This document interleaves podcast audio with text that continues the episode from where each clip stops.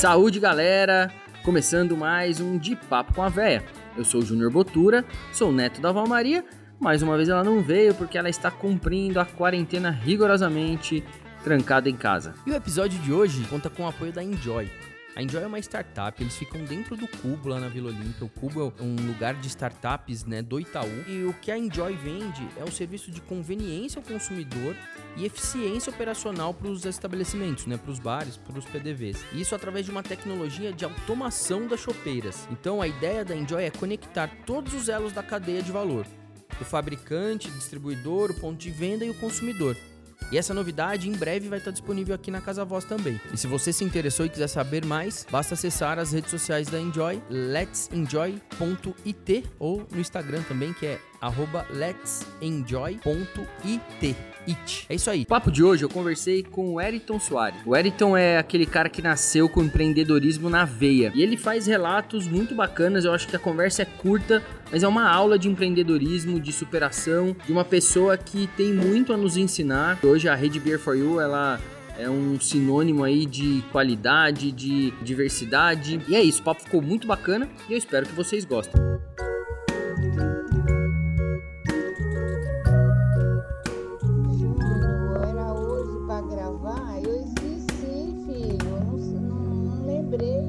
Eriton, neto do seu José Geraldo, do seu Antônio, da dona Iva e da dona Eurides. É isso? Isso aí. Conta pra gente onde você nasceu, onde você cresceu, como é que foi sua infância? Tá, eu sou paranaense, nascido em numa cidadezinha chamada Boa Esperança. E minha infância foi toda no, no sítio, praticamente, até os 10 anos de idade. Aí sim, minha família se mudou para Londrina, e aí onde eu passei toda a minha juventude. Mas a infância realmente eu tenho ótimas lembranças, até porque eu tenho esse corte dos 10 anos que faz com que eu consiga lembrar bem do, do pré-cidade grande, vamos dizer assim. Então, com certeza, as melhores lembranças da minha vida estão em, estão em Boa Esperança. E você morava com quem lá no sítio? Como é que era? É, morava minha mãe e dois irmãos. Né? O meu pai faleceu um mês antes de eu nascer. Então, você imagina minha mãe nos anos 80 tendo que segurar o rojão, né? Então, eu venho de uma família onde a gente tem uma matriarca já, como mãe, e logo depois minha avó veio morar também. Então a gente cresceu sempre debaixo do, de duas mulheres que ditaram o ritmo da família, enfim, que fizeram as coisas, seguraram, literalmente seguraram o rojão nos anos 80, né? Porque você ser empresária, viúva, na, naquela época com três filhos, a sociedade ficava de olho, né? Para ver quanto tempo que, que ia demorar para acabar com, a, com o que o pai tinha deixado, essas coisas, mas graças a Deus minha mãe conseguiu gerir bem e acabou criando três filhos aí com muito amor e carinho. Como que é o nome dela? Marceni. Marceni? Isso. E o que que ela era empresária? O que que ela fazia? É, ramo de confecções. Meu pai tinha lojas de varejo, né? Uhum. Isso lá na, na cidade? Isso, é. Porque aí, antigamente, as cidades elas eram muito próximas uma da outra no sentido. Então, você abria uma loja numa cidade, ao invés de você expandir por bairros, você expandia por cidadezinhas ao redor, né? Uhum. Então, meu pai tinha duas lojas em duas cidades distintas. Aí minha mãe, por um bom tempo, acabou tocando essas duas, depois ela ficou só com uma. E, enfim, família comerciante a vida toda também. Cara, muito, a família da minha mãe, muito parecida a história. O meu tio tinha uma loja de departamentos, que na verdade vendia de tudo, em Nova Esperança também, no Paraná. Não sei se é perto, não, se... Não, é, é, é, é, o nome é parecido, mas de, é... de Maringá. E eles tinham uma loja lá de departamento. Tem até hoje o, o, eles alugaram, né? Mas existe lá a casa que minha bisavó, que é a avó Joaquina, que tem até uma cerveja em homenagem a ela, a casa que ela ela viveu a vida inteira lá e na frente tinha uma loja. Bom, e aí com 10 anos você foi para Londrina, como é que foi essa mudança aí de sair de uma, do sítio e morar na cidade? É, Quais são suas lembranças disso? Para mim foi tranquila porque quando pegou bem uma idade que era legal, né? Você chegar num lugar tudo novo, muita gente, enfim. Então foi, foi bem tranquilo. Eu tive um irmão na época que não foi. Ele ficou mais um ano morando na onde a gente morava, na casa de um, de um tio, de uma tia, se não me engano. E aí depois minha mãe levou ele, mas, é, mas ele era mais velho, na época ele tinha 16 anos. Mas eu fui, para mim foi tranquilo, foi normal, foi uma transição. Você era o caçula. Eu sou aí o caçula. caçula. Legal. E aí, Londrina, como é que foi sua formação? O que, que você ficou lá? Londrina, ou... minha mãe seguiu tocando comércio, então eu trabalho no comércio desde os 12 eu já, já ajudava no, no comércio, que era o mesmo segmento de confecções. É, em 98, é, era, a minha mãe se aposentou, fechou tudo. E aí a gente foi trilhar nossos caminhos, né? E aí eu fui trabalhar, fui digitador, depois eu entrei numa farmácia, e na farmácia, no ramo farmacêutico, eu acabei ficando por uns 5 anos. É, dos 16 aos 21 eu acabei trabalhando em farmácia, então foi uns 5 anos mesmo. O que, de... que você fazia? O que, que era o trabalho? Balconista, no... fui comprador, depois eu fui sócio, enfim. Então as coisas vão... Quem nasce para ser empreendedor nunca consegue ser funcionário só, né? Então todos os lugares que eu entrei eu sempre consegui galgar alguma coisa dentro eu sempre cuidei como se fosse meu, né? isso, isso é o que todo patrão sempre gosta no funcionário, é que o funcionário cuide como se fosse dele. Uhum. O que é muito difícil acontecer, mas enfim, é, só faz isso quem tem veia empreendedora. Né? Se a pessoa não tem veia empreendedora, ela não vai conseguir cuidar como se ela fosse dona, porque ela não, ela não sabe o que é ser dono, né? Então uhum. tem gente que nasce para ser funcionário, tem gente que não nasce para ser funcionário. É bem simples. E aí, depois da farmácia, você ficou até os 21? Na farmácia, e aí eu me casei, tive uma filha, e aí eu fui pagar meus pecados em Londres. Em Londres? Fui ser imigrante ilegal. Você saiu de Londrina é, e foi para Londres? Londrina. Na época foi eu e minha ex-mulher. Minha filha ficou com a minha mãe e por uns meses. Depois de seis meses a gente voltou e buscou nossa filha. Mas lá eu digo que realmente o, foi onde o filho chorou e a mãe não viu, né? Então fiquei, morei três anos em Londres. Quantos anos você tinha? De 21. 21? Eu fui com 21. 22, quando eu fui eu tinha 22. E aí lá fui motoboy, trabalhei em mercadinhos, enfim, sempre com essa mesma filosofia de cuidar como se fosse meu, né? Mas enfim, aí a vida de imigrante realmente não é fácil, quem já passou por isso deve entender um pouquinho o que eu estou falando. E a gente está falando de imigrante legal, né? Não de ir lá bonitinho, de ir lá e... Ilegal. Ilegal, ilegal. Vai como turista e fica lá. Mas é uma experiência bacana, valeu muito. Quanto tempo? Três anos. Três anos. Três anos.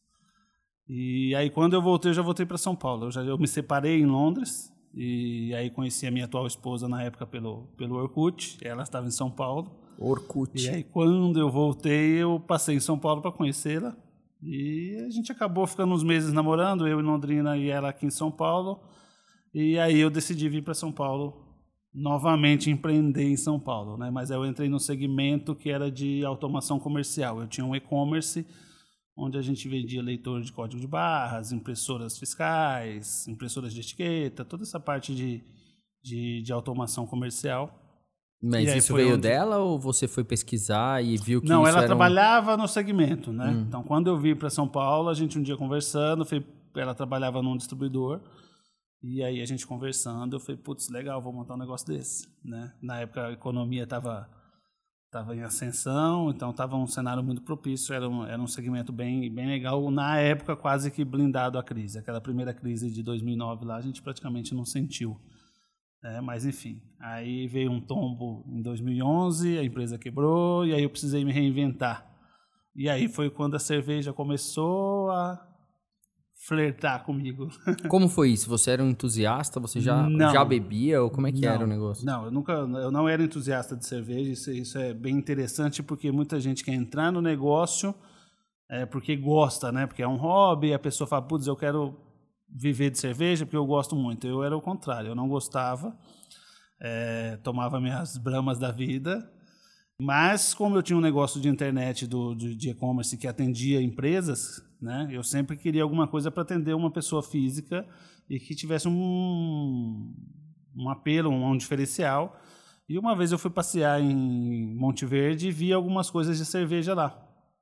E aí foi quando me deu o insight de o cara me deu um panfleto, loja, 200 rótulos de cerveja. Eu fui lá no lugar, olhei e falei, putz, cara, isso aqui é interessante. O que, que, era? O Fr é Fritz? Não? Eu não lembro o nome, não. Não sei se era Fritz, eu não me lembro realmente o nome. E aí, quando eu voltei, eu comecei a dar uma pesquisada porque eu sempre quis ter alguma coisa para atender pessoa física na internet. E aí dei uma pesquisada básica de mercado, só que como eu tinha minha outra empresa, eu tinha um escritório, já tinha funcionário, aí eu peguei e chamei meu sócio. Falei, cara, tô com um negócio aqui que. Comecei a folhear algumas revistas, umas vejinhas na época, com as matérias era tudo em rodapé, tudo que falava de cerveja. Mas quase toda semana saía alguma coisinha, mas sempre no rodapé. Estou falando lá em 2012, né?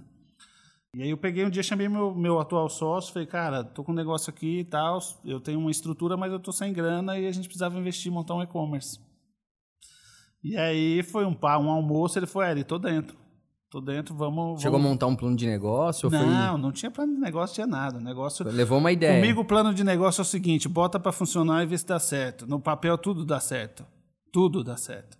Né? Então, não, vamos lá. Eu tenho um escritório, eu tenho um funcionário, vamos montar uma plataforma e vamos entender qual é os desafios do mercado. Você né? usou a estrutura da empresa? Usei a estrutura da empresa. Tá? Era na minha casa, então era uma sala que eu tinha lá, porque a empresa tinha quebrado. Então eu estava na época operando, trabalhando em no, no, no, como home office.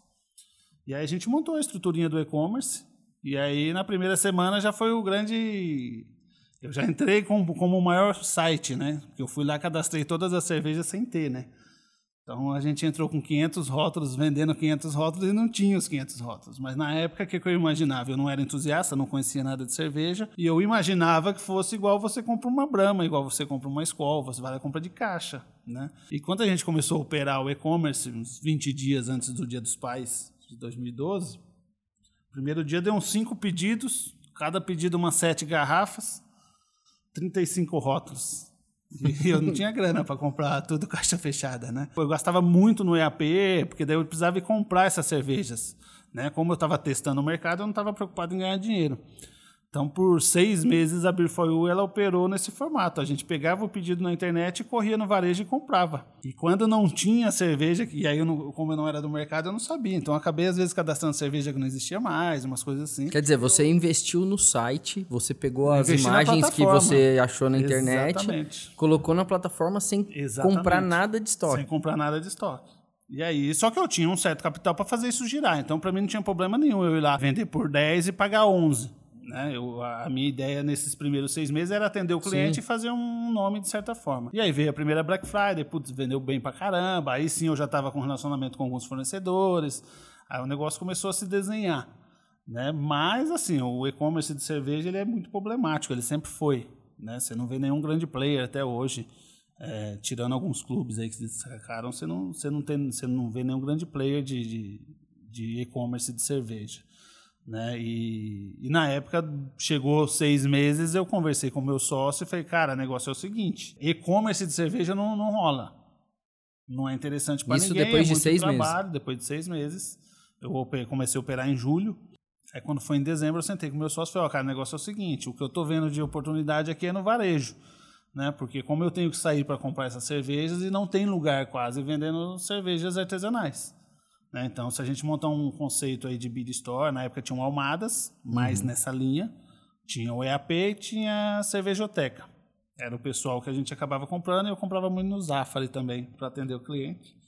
Então, essa brecha que eu enxerguei foi, foi, foi, foi de, de, de extrema importância, porque aí eu mostrei para o meu sócio, falei, ó, oh, cara, vamos arriscar aqui.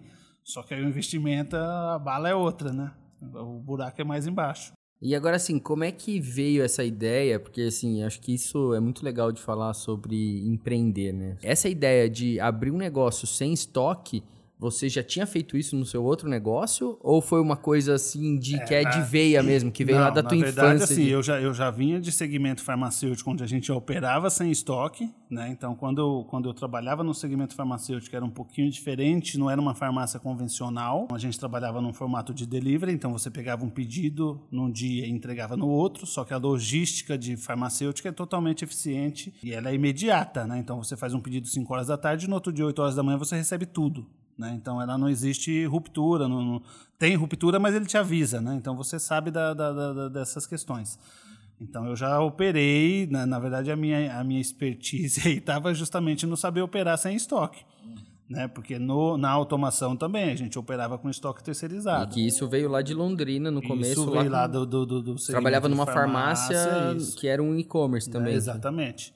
Não era, na época não, não, não tinha o e-commerce, né? Ele era televendas. Né? Televendas. Né? Então a gente operava sem estoque, então eu já tinha um pouco de expertise de entender como que é você operar sem estoque. Mas você tinha um respaldo da logística que no mercado cervejeiro como estava praticamente começando... Não, mercado cervejeiro é logística uma merda, né, é. cara? Até hoje, né? É. Você vai fazer logística aqui, tem que parar e, e pensar antes de falar bobagem, mas que é uma bosta é, né? No contexto, melhorou muito, né? Melhorou muito. O problema não é o produto chegar, o problema é as coisas que vêm erradas, as coisas que vêm quebradas, os produtos que vêm faltando na nota.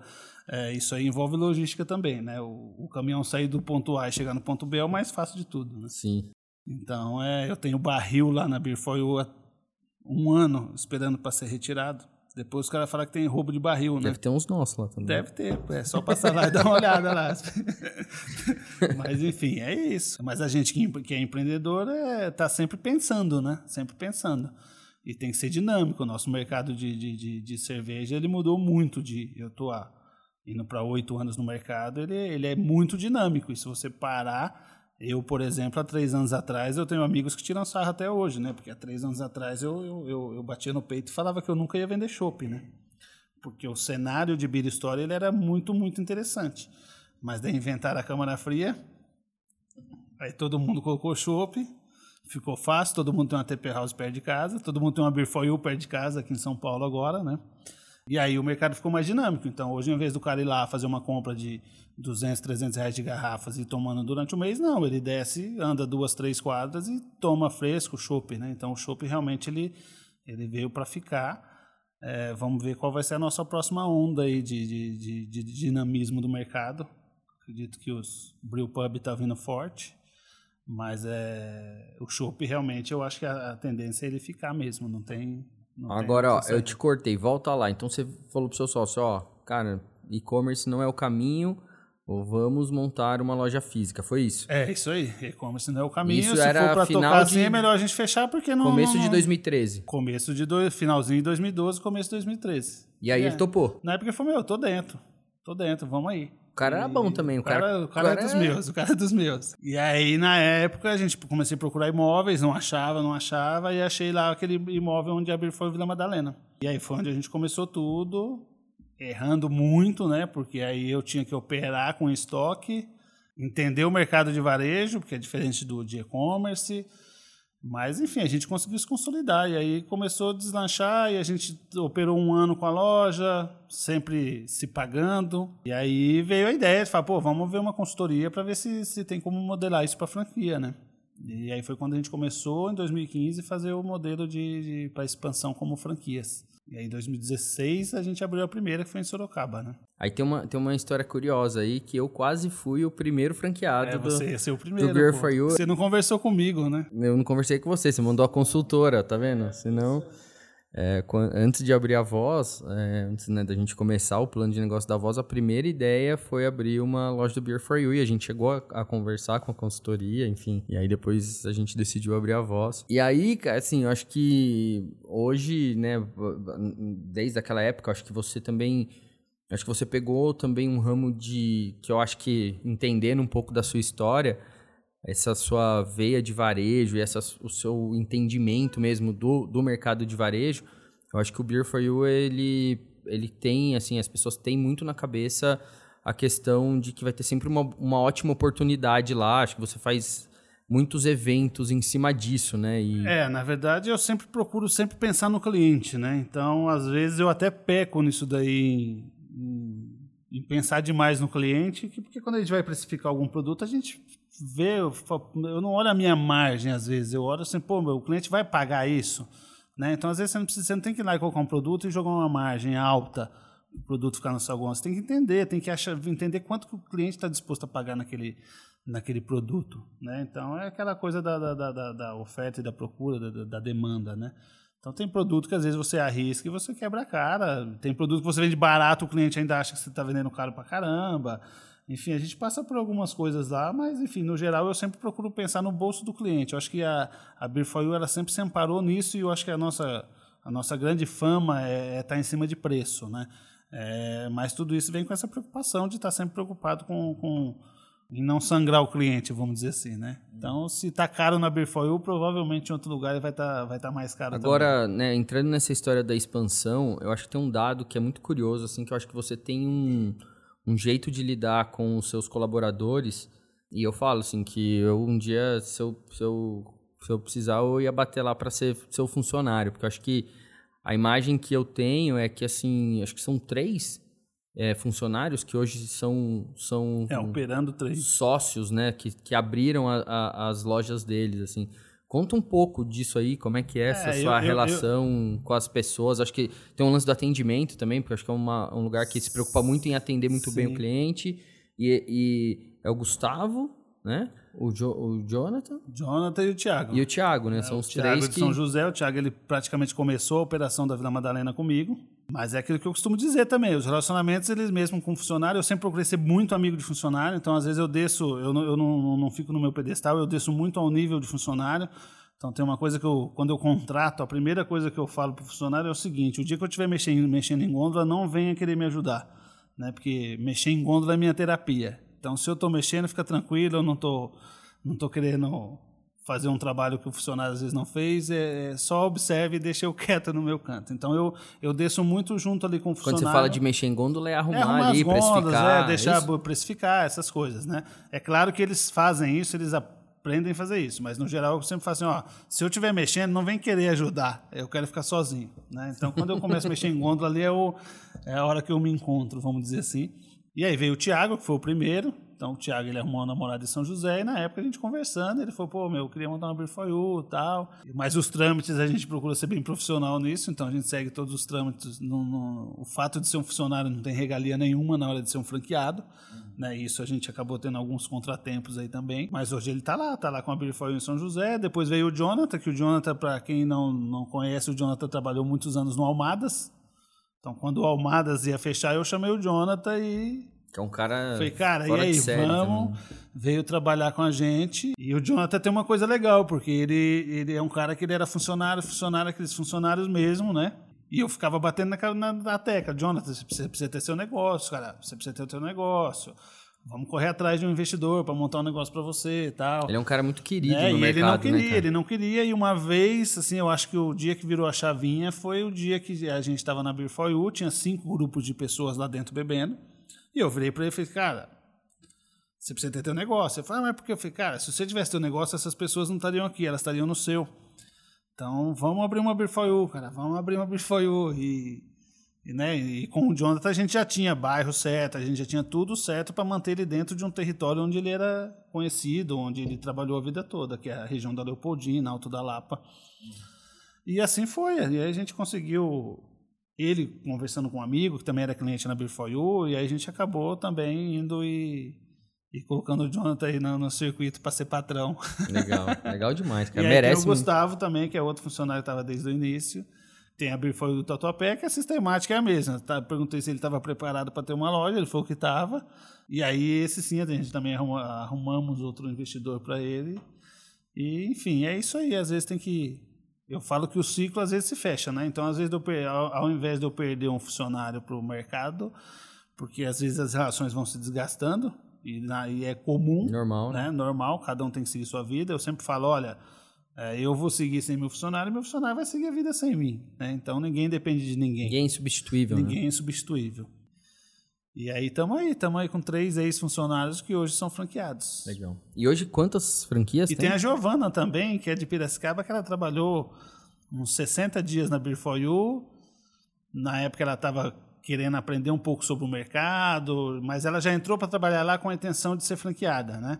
E é engraçado porque ela trabalhou em final de 2016 e ela foi abrir a You dela agora, né? Então, assim, tudo tem seu tempo, seu momento para maturar as ideias e as coisas acontecerem. Que também é outra pessoa sensacional, né? Fantástica, Cliente nossa que vem aqui direto, Giovana né? é- Muito gente boa. E, cara, que legal. Eu acho que você tem uma coisa de, de energia, assim, cara, de atrair pessoas muito especiais. Eu acho que, que as pessoas que trabalham lá são, são pessoas especiais mesmo e eles merecem, É, cara. o que eu falo para qualquer funcionário é assim, o dia que você acordar de manhã e você não quiser vir, não venha, né? Porque para chegar num lugar você tá num lugar que você não gosta, para ganhar o que ganha, que o nosso mercado ele tem esse problema, né? Ele, é, ele, ele, ele paga pouco, né? Então, é, infelizmente é assim. para ganhar o que ganha no mercado de cerveja, você consegue trabalhar em qualquer outro lugar. Né? É, eu sei que não está fácil arrumar emprego, nada, mas enfim, não é um mercado que, que paga rios de dinheiro. Então, para você pular de, de, de, de bar em bar, né, não é o, não é o bicho de sete O Ayrton, cabeças. ele faz esse tipo aí, tá falando desse jeito. Não, é o que eu falo, mas é paizão pra caramba. Os caras Não, tudo eu- idolatram meus ele. funcionários é tudo para mim, são filhos mesmo. né? Me chamam de tio, é tudo sobrinhos. É paizão. Tio Eri. E, cara, e assim, hoje como é que tá a franquia? Que, que etapa que vocês estão? Quantas lojas vocês estão? É, a franquia a gente conseguiu, com esse modelo novo aí, com, com tap house e tudo, a gente deu uma deslanchada aí em 2000 e 2019, mas a nossa, a nossa, nossa expansão ela começou em 2016, que a gente abriu uma unidade lá em Sorocaba, na época nesse formato só de Billy Store. Enfim, lá a gente aprendeu com alguns erros também. E 2017 foram três unidades, duas unidades, aliás. Aí 2018 a gente abriu três. E esse ano nós abrimos sete unidades, né? 2019 foi um ano muito intenso, principalmente o segundo semestre, porque todas essas sete unidades elas aconteceram no, praticamente no segundo semestre. Conseguimos praticamente fechar, atingir meu objetivo, que era fechar a cidade de São Paulo, né? blindar ela. É, hoje a gente deve estar com espaço para mais duas ou três unidades na cidade, né? dois bairros aí que a gente tem interesse em abrir mais lojas, mas praticamente a gente está encerrando a nossa expansão na cidade de São Paulo. E agora a ideia é ir para o interior de São Paulo. A princípio a gente não quer sair do estado. Minha meta é ter 30 unidades no estado de São Paulo, cidades acima de 300 mil habitantes, e aí, depois que a gente fechar o estado de São Paulo, aí sim a gente vai começar uma, uma, uma expansão nacional. Provavelmente deve ir para o Nordeste primeiro, porque ao redor, o Sul já está bem saturado, já está bem. Não é bem saturado, está bem abastecido, né? Então eu acho que a gente ainda tem um trabalho a ser feito ali no Nordeste. Eu acho que talvez a nossa segunda etapa de expansão acabe sendo no, acabe sendo no Nordeste. E você começou a falar um pouquinho da sua visão sobre o mercado, né? Você falou um pouco de logística também. Como é que você vê isso? Assim? O que, que você acha que existe de oportunidade dentro do mercado que ainda não foi feito ou que, ou que já é feito, mas que se alguém fizer direito o negócio pode melhorar para todo mundo, assim, vindo da sua experiência aí com farmácia e com... Automação comercial. Automação. Cara, eu acho que na logística, eu já, eu já discuti isso com alguns amigos, essa questão de, de, de logística. Eu acho que tem um mercado aí gigantesco para ser explorado. Acho que tem tem um pessoal aí trabalhando, a princípio trabalham bem, mas eu acho que ainda falta muita coisa ainda, né? Mas enfim, é tudo muito caro no Brasil, né? Quando você fala de logística, né? É tudo muito complexo. Então eu ainda prefiro ficar no varejo, não me arriscar a falar de logística, não. Deixa eu eu dou meu espetáculo como como alguém que utiliza da logística, não que pense em ter logística, alguma coisa assim. Legal. E assim, uma coisa também que eu que eu tenho uma imagem da, do Beer Fair é o seguinte: o seu público é um público mais geek, mais heavy user ou é um público de que experimenta muito? Como é que como é que você descreve o público do? É, a gente do... tem um na, na, nossa própria logo tem um tem um, um slogan, não sei se é slogan ali, mas é cerveja para todos, né? Então, quando eu criei o cerveja para todos na época, a minha linha de raciocínio era duas, né? Que era o cerveja para todos no âmbito financeiro. Então, o cara que ele tinha pouca grana, ele podia ir na Beerfoil e comprar a cerveja dele, como o cara que tinha muita grana também poderia comprar. Então, a gente tinha cerveja, tem ainda cerveja para todos os bolsos, né? E o cerveja para todos na outra na outra visão que eu, que eu, que eu tive na época é que era justamente essa, era de, a gente atende desde o cara que está começando a beber até o cara que ele já é um experiente e ele quer um produto diferente. Né? Então, é, quando eu criei esse slogan Cerveja para Todos, foi justamente para pensando nessas duas linhas de, de, de, de, raciocínio. O todos no âmbito financeiro, a gente atende desde o cara que quer gastar pouco até o cara que quer, quer gastar muito, e o cara que não entende até o cara que entende muito de, do, do, do produto. E você, o que, que você bebe? Assim? Como é que na hora que você chega em casa ali, que você quer dar uma. Você tá sozinho. Cara, eu não que, bebo em casa. Ou, ou lá no bar, assim, o que, que você acho... gosta de beber vai, quando você tá é sozinho? Quando você tá na praia. Eu... Ou qual, qual é o, você tem um estilo assim que você prefere? Eu, eu ou... costumo dizer o seguinte: na época da, do auge da, da, da, da Bira História, eu falo assim: se eu fosse cliente da minha loja, eu não seria cliente dela, porque eu não bebo em casa. Então eu tenho um negócio que por muitos anos vendeu vendeu cerveja para pessoa beber em casa e eu particularmente não sou um consumidor de cerveja em casa.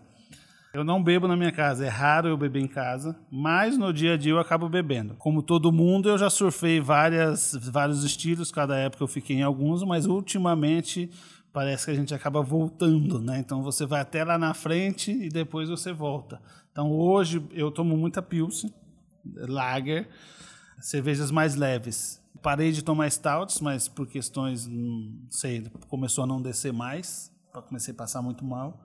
Então parei de tomar stouts, muito difícil tomar stout. E é isso, mas no dia a dia tenho tomado lagers, tenho tomado pilsens. Boa, continue, a continue. voz agradece. Continue que, que nós agradecemos. Cara, conta assim, ó, o que deixa você chateado ou coisas do mercado que te irritam, assim, tem alguma coisa que você possa... Cara, eu particularmente, isso não me incomodava mais de um tempo para cá, incomoda muito esses grupos de WhatsApp que vendem cerveja. Isso aí para mim é um tumor no mercado, tá? Porque ninguém ganha e existe uma sonegação fiscal na ponta. Né? Então, o cara que ele tem o grupo que ele está vendendo, ele não emite cupom fiscal. Né? Aí fica muito fácil é, brincar, né? É, brincar de vender cerveja.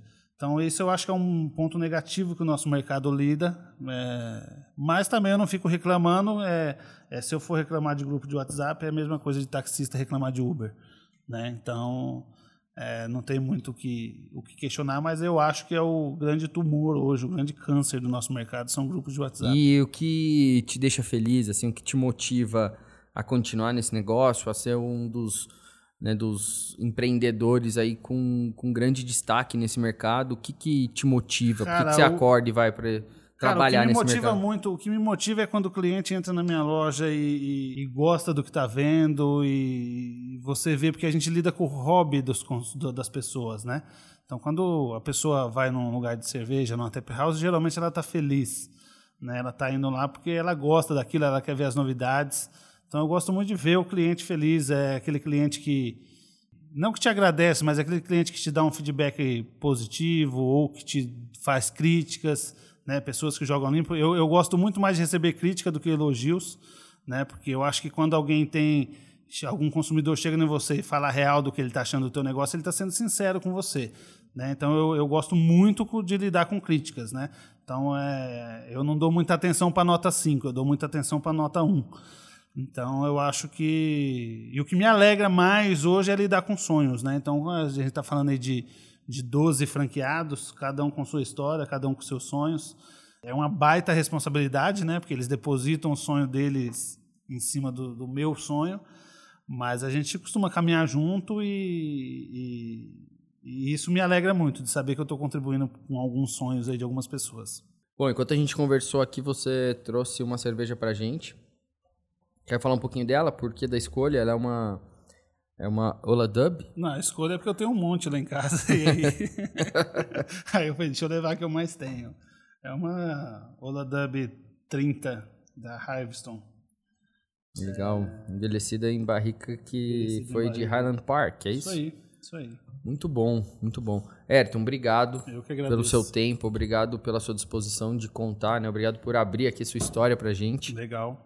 E, bom, deixa aí quem quiser encontrar vocês, quem quiser ser franqueado, quem quiser comprar, onde que, que acham? Pelo site www.beerforyou.com.br, é beer4u.com.br. Lá tem o menuzinho lá Seja um Franqueado, ou lá também tem o e-commerce que você pode fazer suas compras. E em São Paulo a gente está em 10 endereços também. Acessando o site é só clicar no ícone lojas que aí você vai visualizar nossas lojas. Hoje são 13 unidades, né? São três no interior, Piracicaba, Santos e São José dos Campos, e 10 unidades na, na capital, em todas as regiões. Obrigado. Obrigado é isso mesmo. aí, eu que agradeço. Valeu.